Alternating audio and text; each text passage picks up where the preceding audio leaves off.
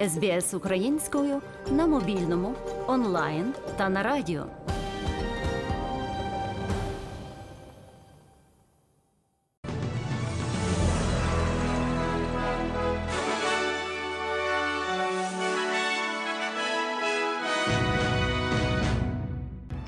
Чим швидше і глибше вкопаєшся в землю, тим вірогідніше, що залишишся живим. Саме так виживають на війні, розповідає військовослужбовець Максим. Історію оборонця опублікували на онлайн-сторінці 120-ї бригади територіальної оборони збройних сил України. Військовий ще у 2014 році пішов добровольцем. За його плечима чимало боїв. Після повномасштабного російського вторгнення Максим знову став на захист батьківщини. Приїхали позиції майже голі. Треба швидко вкопуватись, а противника до орків було 5 кілометрів. Тобто вони нас танчик прямою наводку нас збирав по посадці, і арта била. Вкопувались, земля тверда, але вкопувались дуже швидко. Кожен день. Ми вистояли пару разів противник штурмував напрямку наших позицій, але наша арта справилась чудово, перебила, перемолотила орків. Вистояли і потім пішли вперед, як погнали орків з Харківщини.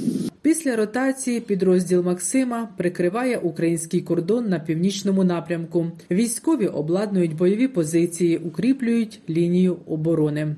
Міністерство оборони Великої Британії заявляє, що українські війська, які перебувають у Бахмуті на Донеччині, відчувають посилений тиск з боку російських збройних формувань. При цьому маршрути постачань з міста стають все обмеженішими. За останні кілька десятків годин у місті були зруйновані два ключові мости, зокрема, і життєво важливий міст, що з'єднує Бахмут з останнім основним маршрутом постачання з Бахмуту до Часового Яру. Сили регулярної російської армії та групи Вагнера продовжили наступ на північні околиці міста, які наразі утримують українські бійці. При цьому зазначається, що Україна зміцнює район Бахмута елітними підрозділами. Бахмут залишається під контролем українських військ, хоча ситуація там ускладнюється. Атаки російської армії посилюються, але збройні сили України тримають оборону. У цьому запевнив спікер східного угруповання військ збройних сил України, полковник Сергій Череватий. Досвід вже більш ніж річної війни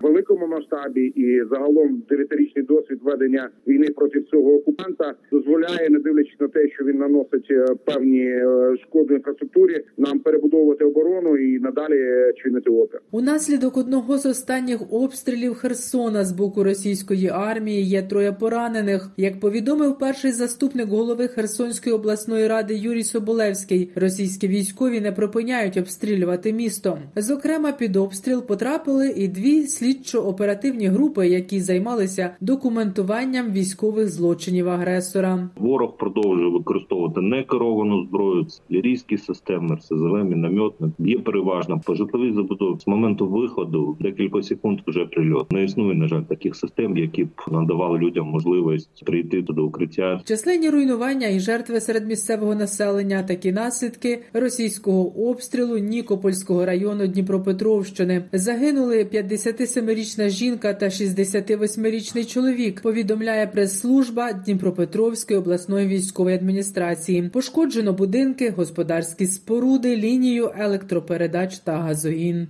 Російська пропаганда продовжує поширювати фейки про, начебто, створення Україною ядерної зброї, і це попри те, що Україна неодноразово надавала докази того, що не проводить і не може проводити розробку ядерної зброї. Про це на прес-конференції у Києві розповів експерт-науковець Максим Стріха. Він зауважив, що в Росії склався певний наратив, що, начебто, з 1994 року в Україні існує глибоко засекречена ядерна програма, активізована з 2014-го, до якої, начебто, були залучені українські атомні станції та установи Національної академії наук України. Натомість, навіть захопивши Запорізьку атомну електростанцію, російські армійці не змогли надати жодних доказів того, що на станції проводилися хоча б якісь розробки. Україна не має резерву, аби проводити повний ядерний цикл збагачення урану і перетворення його на матеріал для ядерної боєголовки. 96-го року було вивезено останню боєголовку з України. У 2001 2001 року зруйновано останню шахту. У 2012 році, ну щоб уже все завершити, ядерний матеріал, точніше високозбагачений уран, так само було передано в Росії під контролем МАГАТЕ. Але 19 лютого торік у відчайдушній спробі чи відвернути, чи може, хоч відтермінувати російське повномасштабне вторгнення, президент України справді заявив про можливість відмови від без'ядерного статусу. Це було відразу використано Росією. Ну і відтоді справді, от ця заява в російських медіа гуляє як фактично єдиний якийсь документований от, е, епізод, де Україна на високому рівні говорила про можливість продумати про те, щоб відновлювати ядерний статус. Минув рік з часу, коли Запорізьку атомну електростанцію захопили російські військовики. Президент Української національної компанії Енергоатом Петро Котін в ефірі телевізійного марафону розповів, що відтоді ситуація на станції щодня погіршується. Це найбільша атомна станція в Європі. Це дуже складний технологічний об'єкт. Для того щоб включити цю атомну станцію, там потрібен ліцензований персонал. А це ліцензований персонал. Він більше частю проукраїнський. Сама психологічна ситуація на станції, а також технічні проблеми, які потрібно подолати для того, щоб підключити станцію. На це потрібен час, на це потрібно дуже багато грошей. На це потрібен лояльний персонал, який цим буде займатися. До цього дня там перебувають російські військові, техніка та зброя, а також персонал Росатому. Російські представники безрезультативно намагаються підключити атомну станцію до російської енергетичної мережі. Петро Котін також повідомив, що до 2024 року українські атомні електростанції остаточно перейдуть на американське ядерне паливо. А у майбутньому в Україні запрацює і завод з його виготовлення. Після початку повномасштабної війни енергоатом відмовився від російських тепловидільних збірок. За словами Котіна, сім блоків уже перейшли на американське паливо. На паливі з Росії працюють ще вісім енергетичних блоків українських АЕС. Зараз у нас є паливо на близько два роки роботи, і це надало нам можливість повністю відмовитися від постачання з перших днів війни і е, розірвати договори з Росатомом на постачання нового ядерного палива. У нас достатньо ще і російського палива на наших складах. Паливна збірка вона працює в реакторі 4 роки. Європейський союз передасть Україні 5700 сонячних панелей для критичної інфраструктури. Про це заявила президентка Європейської комісії Урсула фон дер Ляєн. Пожертвує панелі Україні італійська енергетична компанія. Панелі здатні покрити 11 тисяч квадратних метрів дахів громадських будівель і зможуть забезпечувати електроенергію для шкіл, лікарень та пожежних частин. 3 мільйони 300 тисяч фунтів стерлінгів зібрав український музикант, лідер гурту Океанельзи Святослав Вакарчук під час благодійного концерту у Лондоні. Про це розповів сам Святослав Вакарчук в ефірі національного телевізійного марафону. Всі гроші, які ми зібрали, ми будемо передавати на відновлення допомогу українських е, госпіталів і лікарень. Е, Дуже багато потрібно насправді закуповувати обладнання, і велика частина наших зусиль направлена власне на це.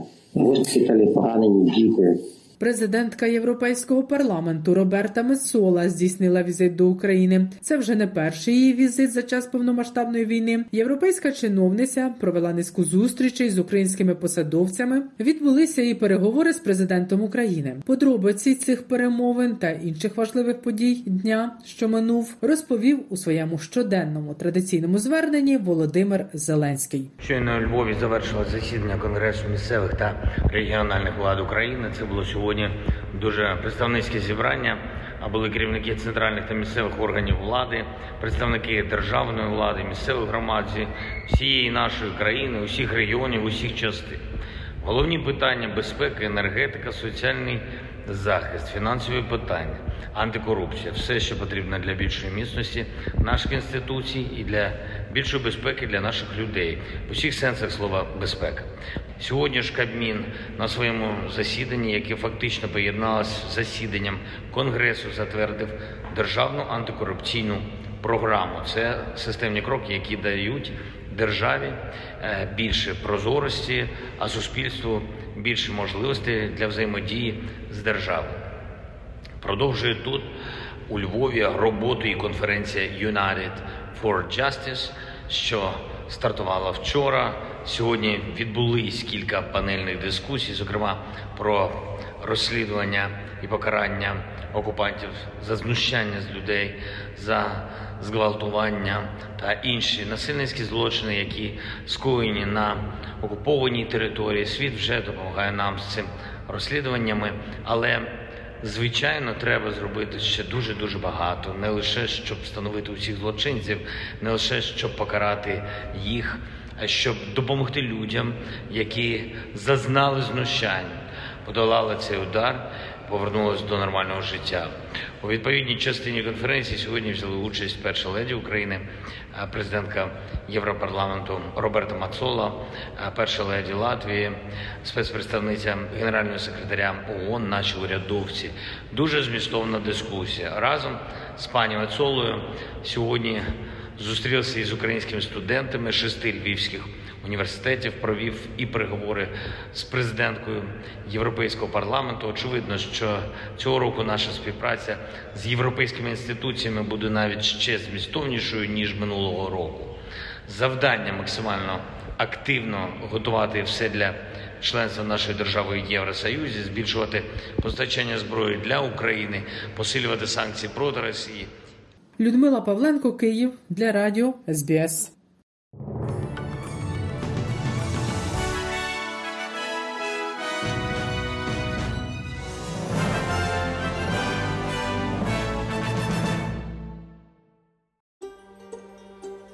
СБС українською ділиться історіями далі на сторінці Фейсбуку.